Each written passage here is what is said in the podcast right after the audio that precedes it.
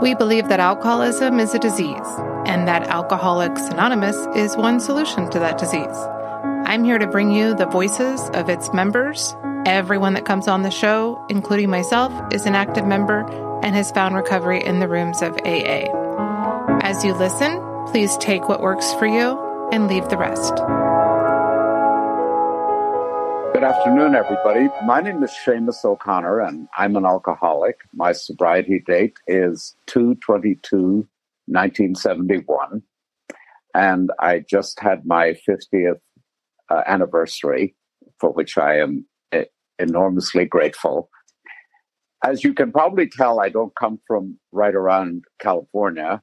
I was born in uh, the north of Ireland and uh, to a family where neither of my parents was alcoholic. However, uh, it was the kind of family where you woke up in the morning as a child and your antenna went up to read the emotional temperature of the room of the house because there was a lot of tension always in that house with anger and criticism and uh, that kind of thing. So uh, I grew up knowing exactly what everybody else was feeling and what they wanted of me. Uh, I didn't have a clue what I wanted. So when someone would say, What do you want to do after school? I would say, I don't know. And I would look at my mother. Uh, and uh, my mother wanted me to be a doctor, so I was going to be a doctor uh, until an uncle of mine who was a doctor said, I don't think you'd make a very good doctor. So uh, he said, uh, You're too squeamish, and I don't believe you have a passion for healing sick people. And uh, he gained that impression for uh, having spent some time with me. And uh, so I decided that I would go to seminary. And I don't know how I arrived at that decision, except that I knew it would sort of please my mother it would be hard for her to fight that, being an Irish mother. And uh, it was going to take about seven years. And a seminary is a place where they train priests. So I would do a degree in philosophy, and then I'd do four years of what they called divinity, which was theology and all that kind of thing. So uh, at 17, you think of seven years ahead as an eternity. And I think my attitude was something will come up. Something's got to come up, and I can always uh, change. But then another characteristic of mine came into play, and that was that I could never make decisions. And I remember later in sobriety, my sponsor had to deal with that because I would always keep saying, Well, I don't have to decide that today. I'm living one day at a time. And he would say to me, that's not living one day at a time. That's procrastinating one day at a time. Uh, living one day at a time means you decide things today that need to be decided today. So, so I went into seminary, and for seven years I didn't make a decision, and I just did my studies, and I was never any, I had never had any problem with them, and I always kept coming back in September until one June day in 1960, I was ordained a Catholic priest. And uh, I was ordained for the Diocese of Sacramento, which I had signed up for about six years before one winter night and sounded like a good idea to go to California. Uh, in Irish winter, California just seems like heaven. So uh, now they were expecting me in California. So I arrived in Sacramento and uh, everything went fine. It was uh, kind of exciting and novel and everything for a while. But, um, you know, then something happened. And uh, the way I could explain it is this you know, it seemed like I sleepwalked through my life, making no decisions, and I wound up having life sort of happened to me, uh, being almost a victim of life. And uh, one night I was at a meeting in San Francisco, and this woman uh, told uh, the story. She said, I was in the aisle of Kmart in Daly City, and she said, I woke up and suddenly I realized I have two children. And she said the last decision I had made was I was a sophomore in high school in Sacramento uh, at McClatchy High School. And I, I had my kind of Kmart moment uh, when I was about six months in Sacramento. I was walking around from the church to the rectory one day and thinking, what am I doing here? This is me. How did I get here? And why am I here? And and uh, it was very confusing. Uh, and but my reaction to it was not to make a decision. My reaction was to just work harder one day at a time. And and I did. I did everything. I taught high school. I raised more money. I converted more people. I called on more houses. And, you know, it was a, the that pastor told me 10 years later, he said, you were the hardest working priest I ever had. So, uh, but, and all of this is before I even started to drink. So I'm telling you this so that you know that my insanity was not caused by alcohol. in fact, uh, alcohol was the treatment for my insanity in some ways. So I, uh, the pastor also noted that I didn't seem to get much sleep. I would go to bed like at two or three in the morning and be up at six and work really, I, I worked really hard. And he said, you, you might want to try before you go to sleep. Try having a little whiskey. There's a bottle under the sink in the kitchen, old granddad 100 proof. And uh, he said, people sometimes think that helps them sleep. So, so a few nights later, I tried about, you know, two ounces of old granddad 100 proof. And I've got to tell you, that was like uh, burned into my memory. Uh, nothing had ever wor- worked so well as two ounces of old granddad 100 proof. It did more for me than prayer, ordination, or anything else ever had done. It was like, where had this been all my life? For, and I had no idea until it went away how much tension and anxiety and stress I had been carrying all those years and suddenly two ounces of whiskey and I felt normal. And I remember even saying to myself that night, this is what normal feels like. I have never felt normal. And uh, so uh, that was when I was about two years a priest. And uh, two years later, I was up to about a fifth a day of old granddad 100 proof. I wasn't having hangovers. I wasn't drinking when I was working, but uh, I really treated myself when I was done.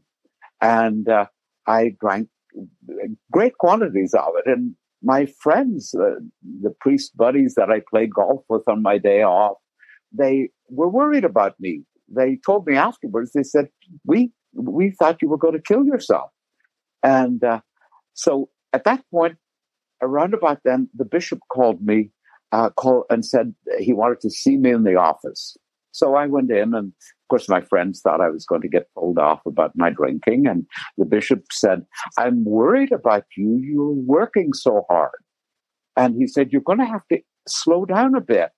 And then he said, Would you be interested in going for a five year course for a doctorate in canon law?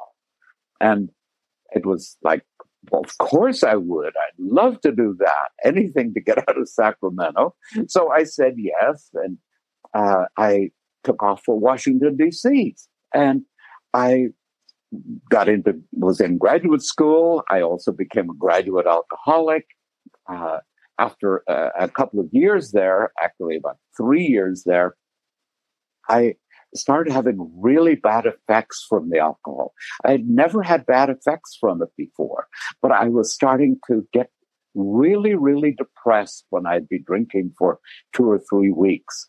And uh, then I'd have to go in the wagon and then would clear up and then I would drink again and then I'd get depressed again. And, uh, and when I was drinking, I started drinking recklessly. I got pulled in for drunk driving three times one day. And uh, they never got a ticket, of course. Uh, this was being the 1960s. if you were a, a clergyman, uh, unless you hit the patrol car, you didn't get a ticket, I think, in those days. Uh, some Irish cop would probably give you a lecture when he, if he caught you and tell you what a disgrace you were or something. But uh, aside from that, you know, uh, you just then got back in your car and drove away again. So, uh, but uh, it was getting so bad that in the summer of 1968, and the, the, actually in spring, uh, I, I, finished up my exams uh, in May, and I went on a binge. And in the I, I, was so depressed i called the only alcoholic priest i knew in sacramento. He was in aa and everybody knew it and they kind of looked down on him a bit because he was in aa he was an alcoholic you know the rest of us are not uh, even though they probably all ought to have been in aa a lot of them.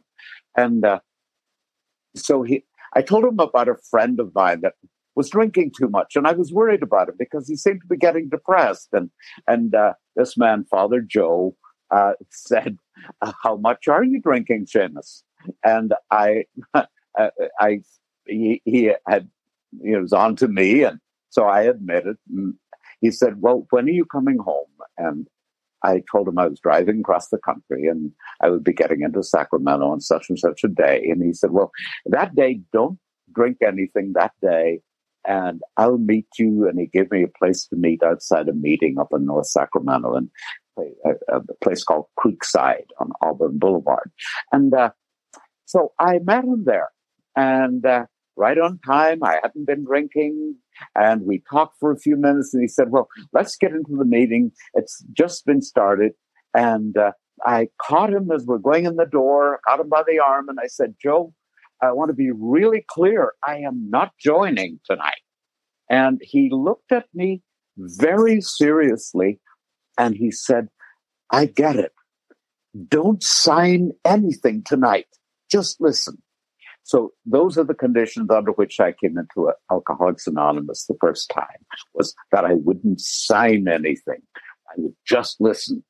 And, uh, I mean, I know a lot of people, their first AA meeting, they feel uh, right at home. I didn't feel at home, but I was really fascinated by it because here was all these people talking about their drinking, talking about sobriety and being spiritual and talking about God and higher power and, and using four letter words all the time, it seemed like. And, and it was, uh, you know, my reaction was, damn, this is different you know, this might even work. Uh, and uh, I think if anybody had sounded too religious, I would have, no, no, I've had that up to my eyebrows. You know, I, I don't have any more of that, need any more of that. So, uh, but uh, I somehow really didn't feel that AA was me. Uh, but uh, I bought a book. I bought the book, and I thought, you know what? I can do the home study course. You know, maybe these classes are for the slow ones. Once, once I found out, you know, in graduate school, you find out there's a book. You can study it in your room. You don't have to go to the stupid professor's classes, you know, and uh, you know it's going to be on for the exam. So I thought I could maybe do the home study. So I read the stories in the big book, and I probably didn't get, uh, you know, fraction of what was in there. And uh, but at the end of the week, I called Father Joe again and I said, you know, this AA isn't working. like I had really tried it. And uh, he said, he never argued with me. And he said, well, he said, yeah, sometimes people need something different. and, so we agreed to meet on Monday and he would take me down to this place in Sonoma, uh, in the Valley of the Moon. It was called Mountain Vista Farm. And uh, we arrived there, and this great big bear of a man called Truman, who had founded the place, uh, met us outside. And Truman looked at me, and then he looked at Joe, who, whom he knew well. And he looked at Joe and he said, You know, Joe, I think we have a problem here. I think this is an intellectual. And somehow he was ignoring me and he was talking to Joe about me like I'm invisible or something. So I was getting annoyed at him. And and I said, well, what do you mean by that? I knew it wasn't a compliment. And he said, well, intellectuals, he said, That's my name for somebody who's educated beyond their capacity. And he said, you know, priests and ministers, he said, are the hardest people to get sober. He said they're worse than lawyers. He said, because they think they know things and they never will. They'll resist any new ideas coming from people who have learned from experience. He said they're, they're, they're, they're, they're intellectual snobs and they, they just can't let a new idea in. And I of poo pooed that, you know, and said, I'm in graduate school, of course, and I, I am learning all the time. He said, Yeah, yeah, yeah, we'll see. So I went to my room. and anyway, uh, so I, I'll come back to that because I stayed there 30 days and, and it was, uh, you know, I got a lot out of it actually. Uh, but I didn't say, so I stayed sober for like a number of months and went back to graduate school, got really busy, didn't go to AA meetings, relapse. Then went, you know, then after the relapse, uh, and I was in the detox in Washington D.C., the public detox, and um, then I went to some meetings, and then I forgot again, and I, you know, my insanity kept coming back, and so, uh, uh, and then I, in 1970, I finished my doctorate, and I came back to Sacramento, and I'm getting a promotion, and everything is great. You would think, except that I saw there was no more five year graduate school ahead. Uh, this was my life now, sitting in that office, two down from the bishop, you know, processing uh, administrative stuff for the diocese. And, and I got so depressed. Uh, and that, uh, I think it was the New Year's Day afterwards, after that, uh, I relapsed again and I had a terrible month of January, got into my depression, and uh, uh, I uh, attempted suicide. I took the vacuum hose from the parish rectory and put it in the back, you know, the tail pipe of my car and in the back window and all of that, and took all the pills and alcohol I could find and went to sleep on the front seat with the car running. And, you know, that was uh, that was my way out. I, I I saw no point in going on with my life, and uh, and I woke up about four o'clock in the morning. The car had apparently stalled at some point, and I get out of the car and you know open the garage door and wander out into the playing field behind the school, at St. Anne's Rectory in Sacramento, and that is the beginning of my period of so this period of sobriety 50 years ago. I'm sitting at four o'clock in the morning in the grass, uh, my back against the rail, listening to the frogs, and my head is full of uh, misery and alcohol, carbon monoxide, everything else. And but I had a moment of clarity, I suppose you could call it, where I just realized that I'm going to have to live. I, I, I'm afraid I'm going to have to live. And I decided that if I was going to live, I was going to have to be sober and I would do anything I needed to do to be sober. So I called the guy who ran Sacramento Recovery House, which was, you'd call it probably today a low bottom kind of drunk place. Uh, people from the street came into Sacramento Recovery House and was run by this guy, Walter McCusker is his name, who's long since dead. And Walter uh, was had been a hitman for the mob. And he had on this card, Walter from Philadelphia, I solve problems. And apparently that was his card when he was also in his previous profession. He solved problems and he had done two stretches in San Quentin and his final stretch was in Folsom and that's where he got sober. So he had about 15 years sobriety running Sacramento Recovery House. He was a scary dude. I tell you, that guy, uh, you know, scared everybody. And, uh, you, you know, when Walter got annoyed at you, you felt you know, oh my God, your sinus is cleared, you know. And uh, so uh, I uh, went in there and he said, you can come in if you do what I tell you. And Uh, he had no respect for the clergy whatsoever. He'd been raised Catholic, and uh, I think he, he probably had seen too many priests who killed themselves with alcohol. And he said, You do what I tell you, you can come in here.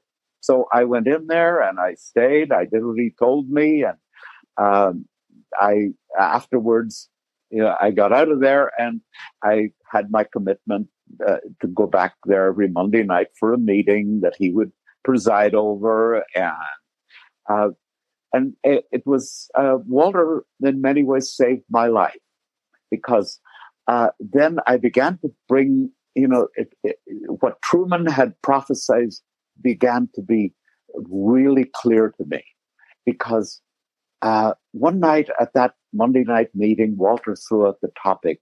He said, "Let you know, I want you to discuss the insanity of alcoholism tonight." And all of us are sitting there, and you know, we maybe maybe it was only me and a few other idiots. Uh, we started telling about the wild things we did.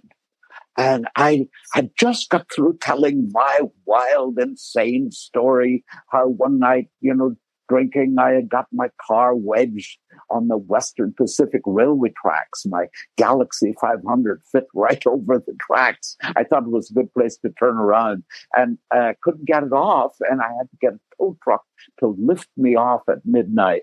And I just got through telling that story, and the next thing, the big, heavy wooden kitchen chair bounced off the floor, and it startled everybody. I looked around, and Walter is standing up, and he's red in the face, and he says, "Well, somebody speak about the insanity of alcoholism, and shut up about how goofy you were when you were drunk." And uh, he stomped out of the room, and we all looked at each other and went, what's wrong with Walter? we didn't get it. And uh, uh, I, I, still didn't get it. Two days later, I'm, you know, still a priest at the time. By the way, I, I haven't been a priest now for like 49 years, but, um, but I was a priest and I thought I drove by the recovery house and I went in. Walter was sitting in his armchair and, and he looks up at me and I said, how are you today, Walter? And he said, You stupid son of a bitch, you still don't know what we're talking about, do you? And I said, What do you mean? He said, You've no idea what AA is about. And I said, I beg your pardon. And he said, Well, what's the insanity of alcoholism? I said, It means that after that first drink, I cannot predict what I'm going to do. And he said, he just shook his head. He says, You still keep your big book in your car? I said, yeah, I carry it around. I had one of these big books that had like about three or four different colors of underlining in it. And uh, he said, bring that thing in. So I brought it in. He said, open up page 35. What do you got underlined 35? And I said, uh, um, no, I got stuff on 34, but nothing on 30. He said, would you read the first lines of page 35? And I will never forget them. It says, So we shall describe some of the mental states that precede the relapse into drinking, for obviously this is the crux of the problem. He said, Didn't you think the crux of the problem might deserve a little highlight? And I said, I had never seen that, I don't think, before. And he said, That's exactly how denial works you don't see what your mind doesn't want to let in. And then he took me through, you know, they said they were going to describe some of the mental states, and they do. The guy who sober, you know, puts alcohol in the glass of milk and thinks it won't hurt him in the full stomach. And then later on, there's the one that actually just fit me to a T where everything went fine for this man. It was great, you know, uh, and was the end of a perfect day, not a cloud on the horizon. And then he, you know, as I crossed the threshold of the dining room, like this, the italics, suddenly the thought crossed my mind. So, and he showed me all of that and took me down to page 43, you know, once more, the alcoholic at certain times has no effective mental defense against the worker. And even then, you know, took me to page 24 the squiggly writing about with few, uh, what is it, uh, for reasons yet obscure, the alcoholic seems to have lost the power of choice and great. He read all of that, or had me read it, and he's standing there looking at me, and he said, So? I said, So? You know, like he said, all I could think of, he told me this later. He said, all I could think of was an old Coke machine uh, where you put the quarters into it and nothing happens. Uh, he said, I knew that had gone into your head, but I knew nothing had happened. The coins had not dropped. The can had not rolled out. He said, uh, and I, if you'd been a Coke machine, he said, I'd hit you with my fist. And he said, but I knew that if you didn't get this, you would die of this illness. He said that to me. You would die of this illness. And he said, I took one more shot at you. And here's what he did. He said, you know, you the way you told me the story of your relapse, you were in St. Anne's Rectory. You had not had anything to drink for seven and a half months. No drugs, no alcohol. That's right. And he said, you got in your car and you drove up Freeport Boulevard in Sacramento, two miles to Hollywood Bottle Shop. I'm right. And he said, was there any alcohol or drugs in you driving up Freeport Boulevard? No, not for seven and a half months. He said, you bought a bottle and you drove two miles back down again to the rectory. Is there any alcohol or drugs in you driving down? No. And then he put his coffee cup up to his mouth and he put his hand in front of it and he said, even when the glass is up here, is there any alcohol or drugs in you? I said, no, not for seven and a half months. And I began to kind of suspect what he's saying. And then he took a drink of his coffee and I had to watch him till that coffee went down his throat. And he said, and we've listened to you bullshitting and telling everybody that you were fine until that chemical got into you. He said, if you don't know you, you were crazy on the way up Freeport, in the liquor store, on the way back down again, and probably for days beforehand, he said, if you don't know you were already insane, he said, you should find a chapter of Morons Anonymous. He said, because there's no intelligent person could hold that you were normal and sane. Uh, be uh, uh, driving up Freeport in the liquor store and driving back down again. And, you know, the coins dropped. I got it. I said, Walter, you're scaring the hell out of me. And he said, if you're not scared by that, you didn't understand what I said. And I said, do you mean that walking out of here clean and sober for, I was three months sober at that time, uh, I might just have a strange mental blank spot because he had pointed that out to me in page 42. And uh, uh, that might, I just might get the idea. Suddenly the thought might cross my mind. He said, exactly. He said, that's the insanity of alcoholism.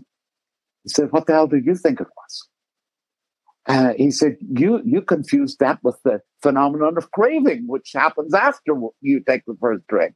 Uh, and, and I was, ah, uh, so I was really annoyed. So I called Father Joe, my sponsor, reported Walter for having scared me. And he said, thank God somebody got that through. We've all been trying to tell you that for three years and you wouldn't let it into that thick Irish skull of yours.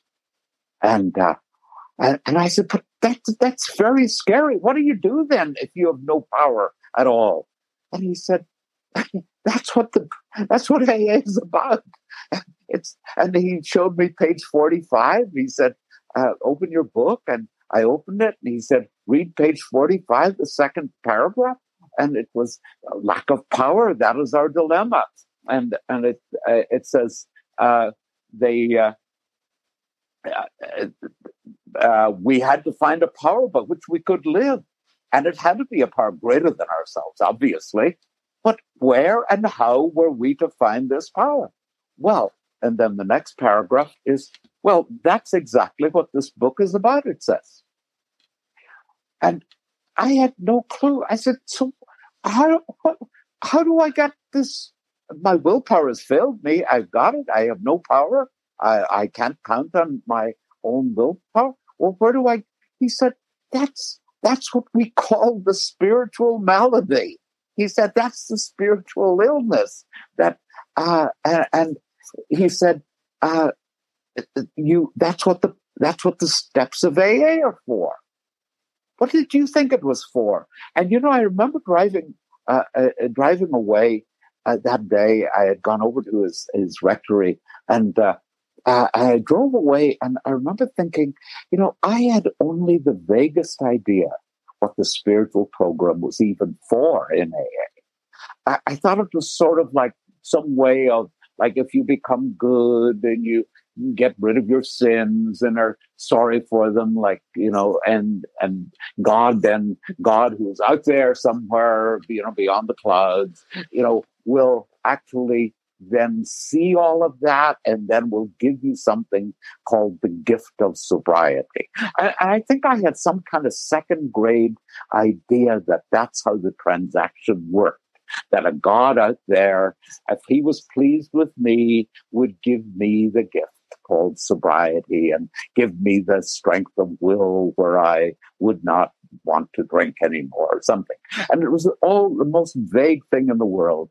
Uh, and Father Joe explained to me and he showed me that paragraph, you know, that's in uh, in the 12 and 12, and and that was like another big revelation for me. So on page 40 in the 12 and 12, that uh, the the edition that's out, uh, you know, since I think it was in a different page before, but it's like the last uh, p- page of the third step.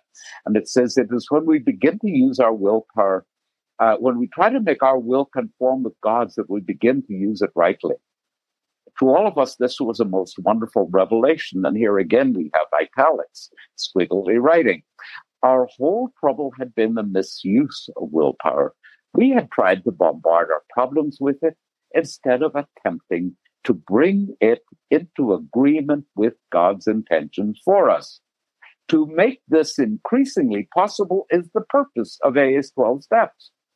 And that for me was like, oh, oh, so that's what I'm trying to do with the 12 steps is to bring my will into harmony with the will of a higher power.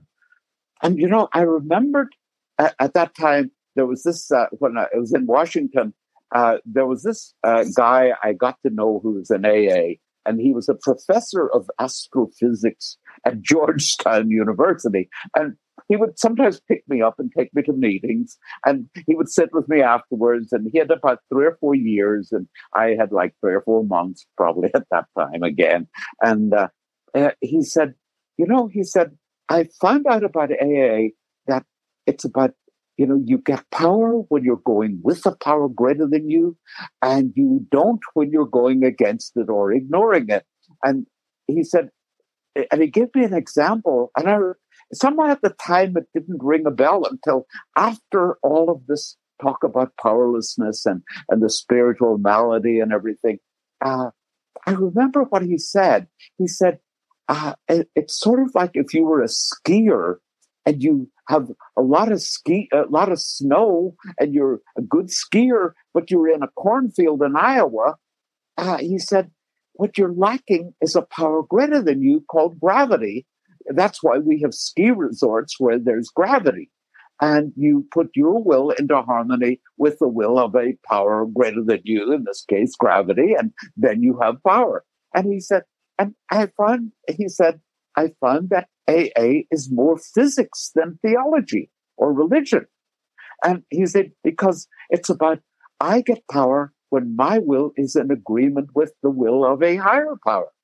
And uh, Father Joe had used a little a different example. He said, if you're an apple tree, uh, you know, you should be growing apples, but if you make up your mind that you're going to try to grow cherries, you're not going to be a very good cherry. You'll never be a cherry tree. You'll just be a messed up apple tree.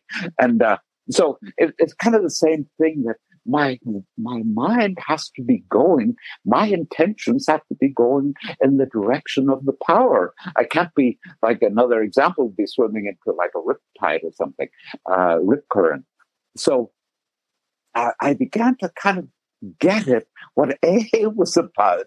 And and and uh, Father Joe had gone over with me what spiritual meant. You know that it, it, came from the word which he and I both knew from Latin. You know it was the word in Latin spirio, S P I R A O, which means I breathe.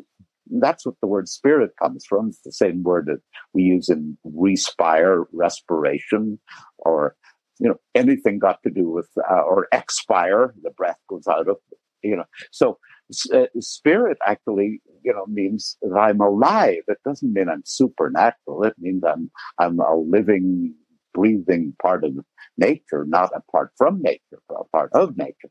And uh, so uh, when when I've got a spiritual malady or disorder, it means that my my mind has an agenda that is unrelated to what I am supposed to be doing, and uh, and and that was like and, and, suddenly the program all began to make sense and why I was working the steps made sense. And I know it doesn't have to make sense in order for it to work, but somehow for me to surrender and and and Father Joe explained.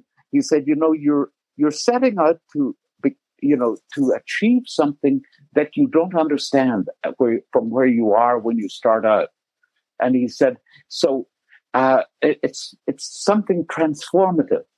And he said, uh, as you walk through the path of steps, uh, he said, you will experience transformation. You will be changed. Um, and page 25 of the big book, you know, says that we will will be uh, nothing less than revolutionize our whole relationship with uh, uh, toward life and our fellows and God's universe. So it's a transformative thing. And, and Father Joe told me, he said, look, you have to set aside your present understandings and you have to tolerate the anxiety of not knowing long enough to come to experience and understand in a different way. And you don't even, at the beginning, setting out, you don't even have the terms of reference for what it will be like afterwards. And uh, he used the example of Henry Ford, and he said uh, they interviewed Henry Ford, the old man, after you know he's very successful with his Model T and Model A and all. And they said, uh, "Mr. Ford, how did you get the idea?"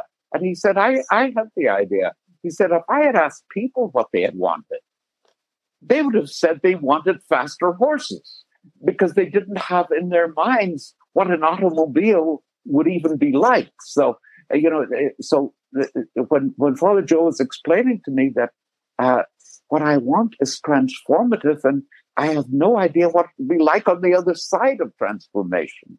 And uh, so that was a kind of, you know, open minded and humility. Uh, you know, all in one. Uh, I had to be open minded. I had to be humble uh, and, and realize that I don't know what it will be like on the other side of a transformative experience. Uh, and I had to be willing. So I had HOW, you know, just demonstrated for me almost right, right away. And, uh, uh, and, and that was like, uh, real important kinds of the gradual things. Uh, and, uh, you know, every time I had to come back to, oh my God, I thought, you know, I thought I knew that. I thought I knew. And it turns out I, I was looking for the wrong thing, the wrong higher power, if you like. I, I didn't know what it would be like. I was looking in the wrong place for it. I was looking way out there somewhere, the man upstairs or something BS like that, you know, and, and I found out that it's inside as it said, tells us in page 45, 55, and it tells us again in that spiritual experience. Says we tapped an unsuspected inner resource, uh, which we presently identified with our own concept of a power greater than ourselves. So here, you know, it's like all of this stuff I had wrong. Uh, I was looking in the wrong place for the wrong thing in the wrong way. Uh, and, and, and here, uh, it had all been in front of me all along. And I was too pig headed to let it in. Uh, and uh, so I remember the first time I was asked to speak at a meeting and I asked Father Joe, uh, you know, what did I, what did I talk about? And he said, why didn't you tell them all the ways you screwed up the program? Uh, and he said, because you're kind of a smartass. And he said, you know, you, you don't want to be talking like you uh, are, are brilliant because he said, nobody, he said, I've never seen anybody screw up the program worse than you did. He said, nobody with a, such a closed mind. It never took anybody I ever worked with, you know, as long as it took you. And, uh, and he said, Truman really had your number right away, didn't he? and, this was like many years later. And he, he we were we were having lunch in Sacramento, and and he he just was laughing. He said, "I always remember what Truman said about you that you you were going to have trouble uh, getting it through your thick Irish skull." And he said, "Boy, was he ever right." And uh, but comes to come back to Truman for a, a moment before I, I end. Uh, that day after Father Joe dropped me off at Truman's. Uh, I I was shown to my room, and I thought, "Oh, this is great! I have a room to myself. I'm going to sleep here all day and stay away." I did, you know, you don't want to see people when you're in that state, and I thought it was like the bottom of the barrel. Here I am in a drying out joint. We called them fidget farms, fidgety people, you know, and uh, uh, and uh, and, and I just thought it was the bottom of the barrel for my life. My life is over and this is terrible. What a disgrace. And, you know, and I also was feeling lousy from having been drinking badly the night before. And, uh, and so uh, about 10 minutes after I get into the room, the knock comes to the door and somebody says, uh, you, lunch is on. Truman says you to come down to lunch. And I said, uh, I don't feel like lunch. He said, Truman says you to come down to lunch. And he said, I'm waiting for you here. So, you know, I had to like, oh God, you know, and so I, I, I reluctantly left the room with him and we walked on. We went into this big dining room, a big uh, country farm kitchen, and it had this big table, eight people on each side, and Truman at the top, six, 17 people, uh, and one vacant spot. And the guy guides me over to that, and I sit down and. Uh, and I, I, won't look at anybody. I'm like a horse with blinders on. I won't look up even. I'm looking down at the placemat. And then the next thing, somebody places lunch in front of me. And lunch of all things was soup. Now, I never would eat soup in public because I had the shakes. So I wasn't about to touch that soup. And I let it sit there, and Truman finally looked down and said, Seamus, eat your soup. I said, I don't feel like eat your soup, he said. And I, I knew it was going to happen. I picked up the spoon and my hand shook and I, I dropped half of it, spilled half of it before it got to my mouth. And, and I put the spoon down kind of in disgust. And, uh, and the guy next to me on the right nudged me and he said the rudest thing anybody had ever said to me. He said, You've got a pretty good shake. and I, I just thought that was the rudest thing anybody had ever dared to say to me. I mean, imagine commenting on somebody's shake. It's just not nice. And, uh, but then the next thing he said introduced me to the fellowship. And the fellowship turned out to be that which held me for they, you know, uh, until I finally got the program. and, and, uh, but he said, mine is almost gone. It was worse than yours. Yesterday, mine was worse than yours. And the guy on the other side of me said, look at mine. He said, I've been here three days and, you know, and it's still, there's still a trace of it. He said, I still have to watch that soup.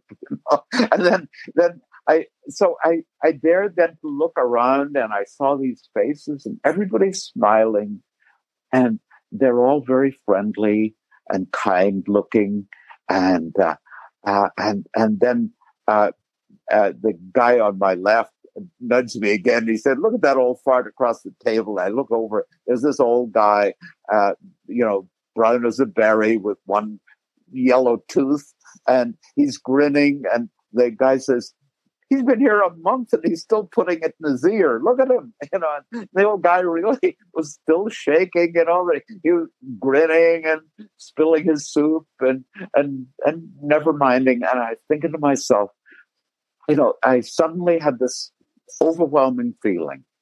I felt like this must be what it's like if you were a Martian and you find a colony of your own people here on Earth colony of people that, you know, where you, it's safe to let your antenna up or whatever Martians have. You don't have to wear a hat and pretend you're from France or something like they did in Saturday Night Live.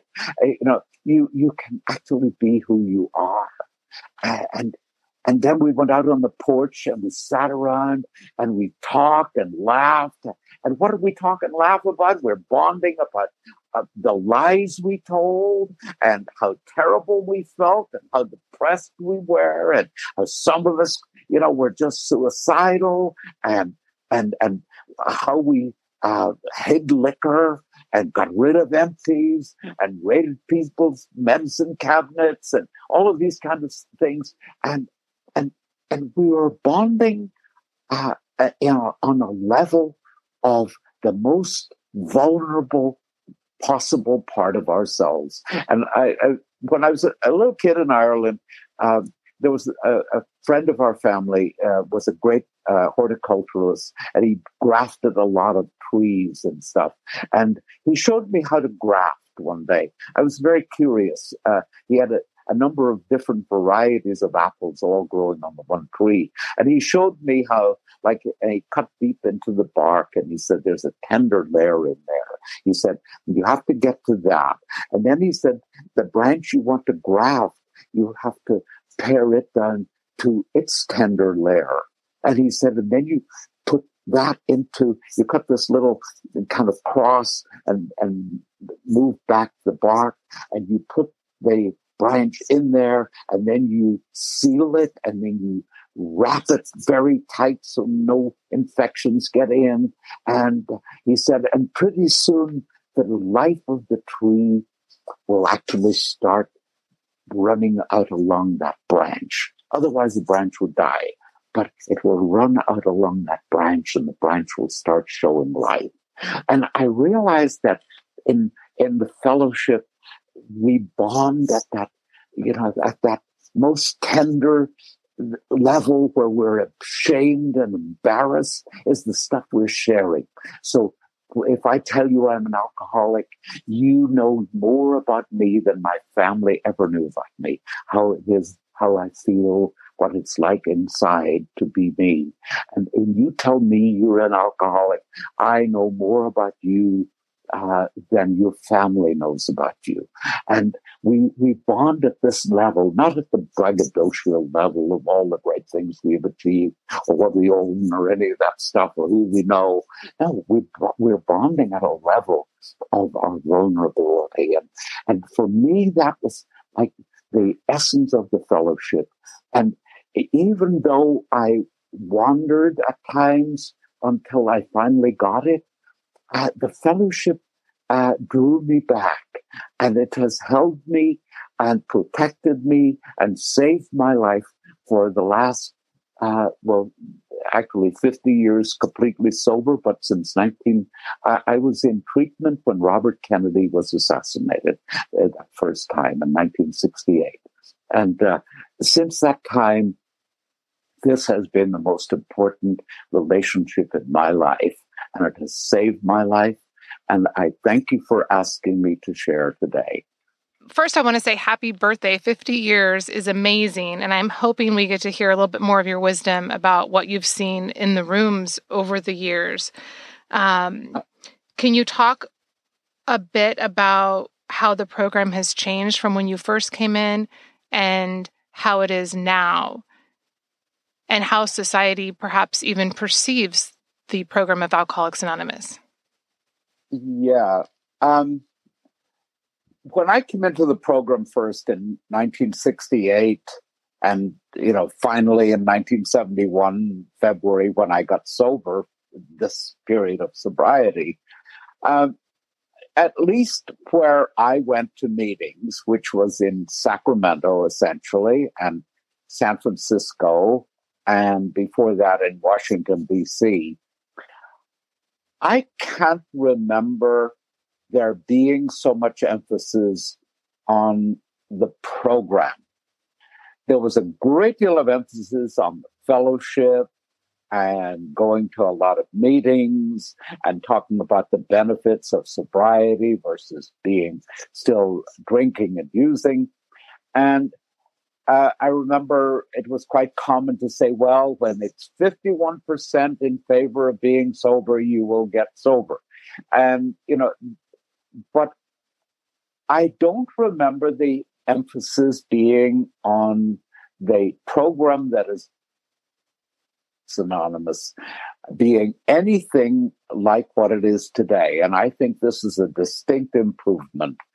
I, I think that uh, when I was coming up, I the things I remember are people talking about their prosperity now that they were sober, and uh, that you know their family was now together, and their uh, all of the benefits and health and various things like that, and not being arrested and not being afraid of the police. And so I had, you know, all of these things uh, were dominant in the meetings, uh, whereas uh, the actual uh, steps and the step work, as it is in the books of Alcoholics Anonymous, um, was not as as much uh, emphasized as it is today. And I think today it's great. I think the program has, uh, at least where I'm going to meetings nowadays in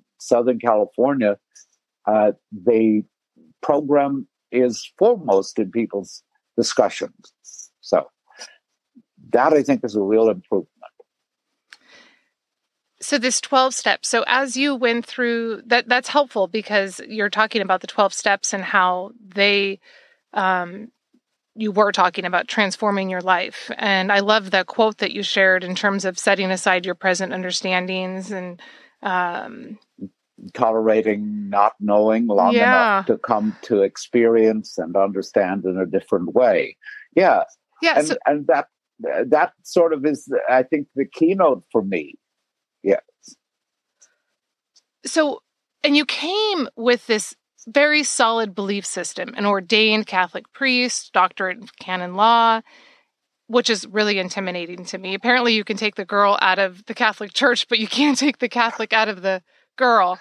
Um, right. I'd love to hear about how the program of Alcoholics Anonymous affected your understanding of God and religion? Or perhaps, you know, like highlight that part of your journey where you began to really experience transformation, perhaps while you were working the 12 steps, your relationship. Um, did it revolutionize your relationship, as you mentioned? Oh, absolutely. I, I think I always had a kind of an academic faith. Uh, I had you know, studied philosophy in seminary and then studied divinity, which is theology of various kinds, moral theology, dogmatic theology, all of this. And I think it, for me, it was a, sort of an academic, uh, uh, uh, I kind of approved of it academically. I don't believe I had a very solid faith uh, in uh, uh, that I, you know, still doubted. I remember uh, coming across a book when I was in seminary by Ralph Waldo Emerson, and uh, it had a number of his. Uh, it had an essay called Nature, and it talked about how walking across the moors in this was in the early 1820s maybe and uh, he disappeared. He said, all I could, I found myself a part and particle of God. I, I disappeared. My own self awareness disappeared. And I remember that struck me. And then uh, I went and I looked at an address that he gave to the Harvard Divinity School uh, back in like 1827 or something. And uh, he said, he talked about how they were misinterpreting Christianity. And they, he said that uh, Christianity uh, has distorted the message of Jesus.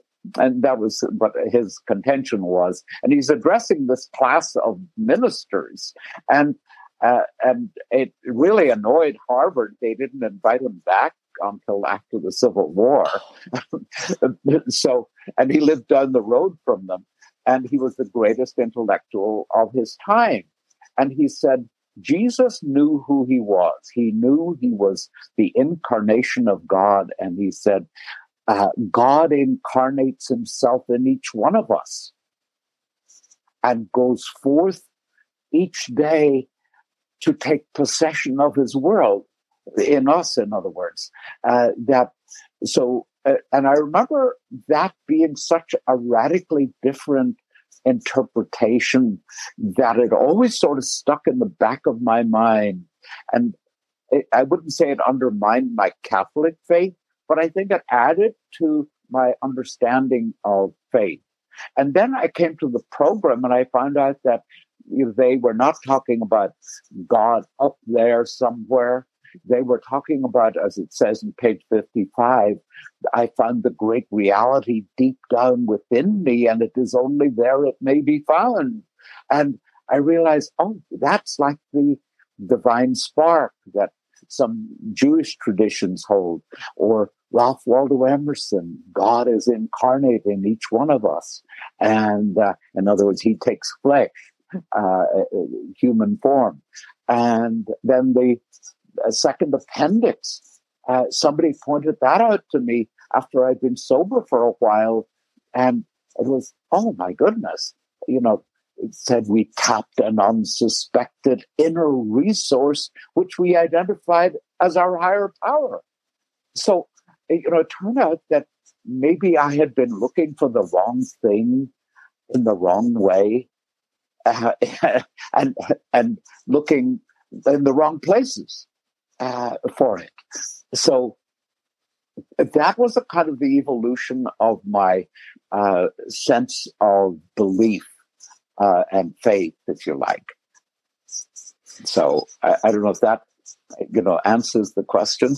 yeah, yeah, it does. I'm going to take you back uh, to when you tried to commit suicide. Right.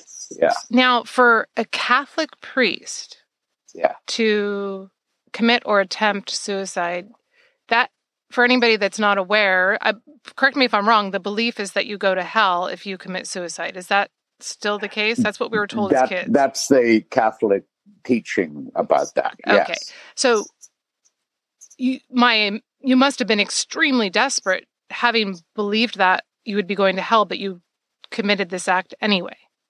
Um, it, I think, in the depth of depression, I think all hope vanishes and it, it is despair.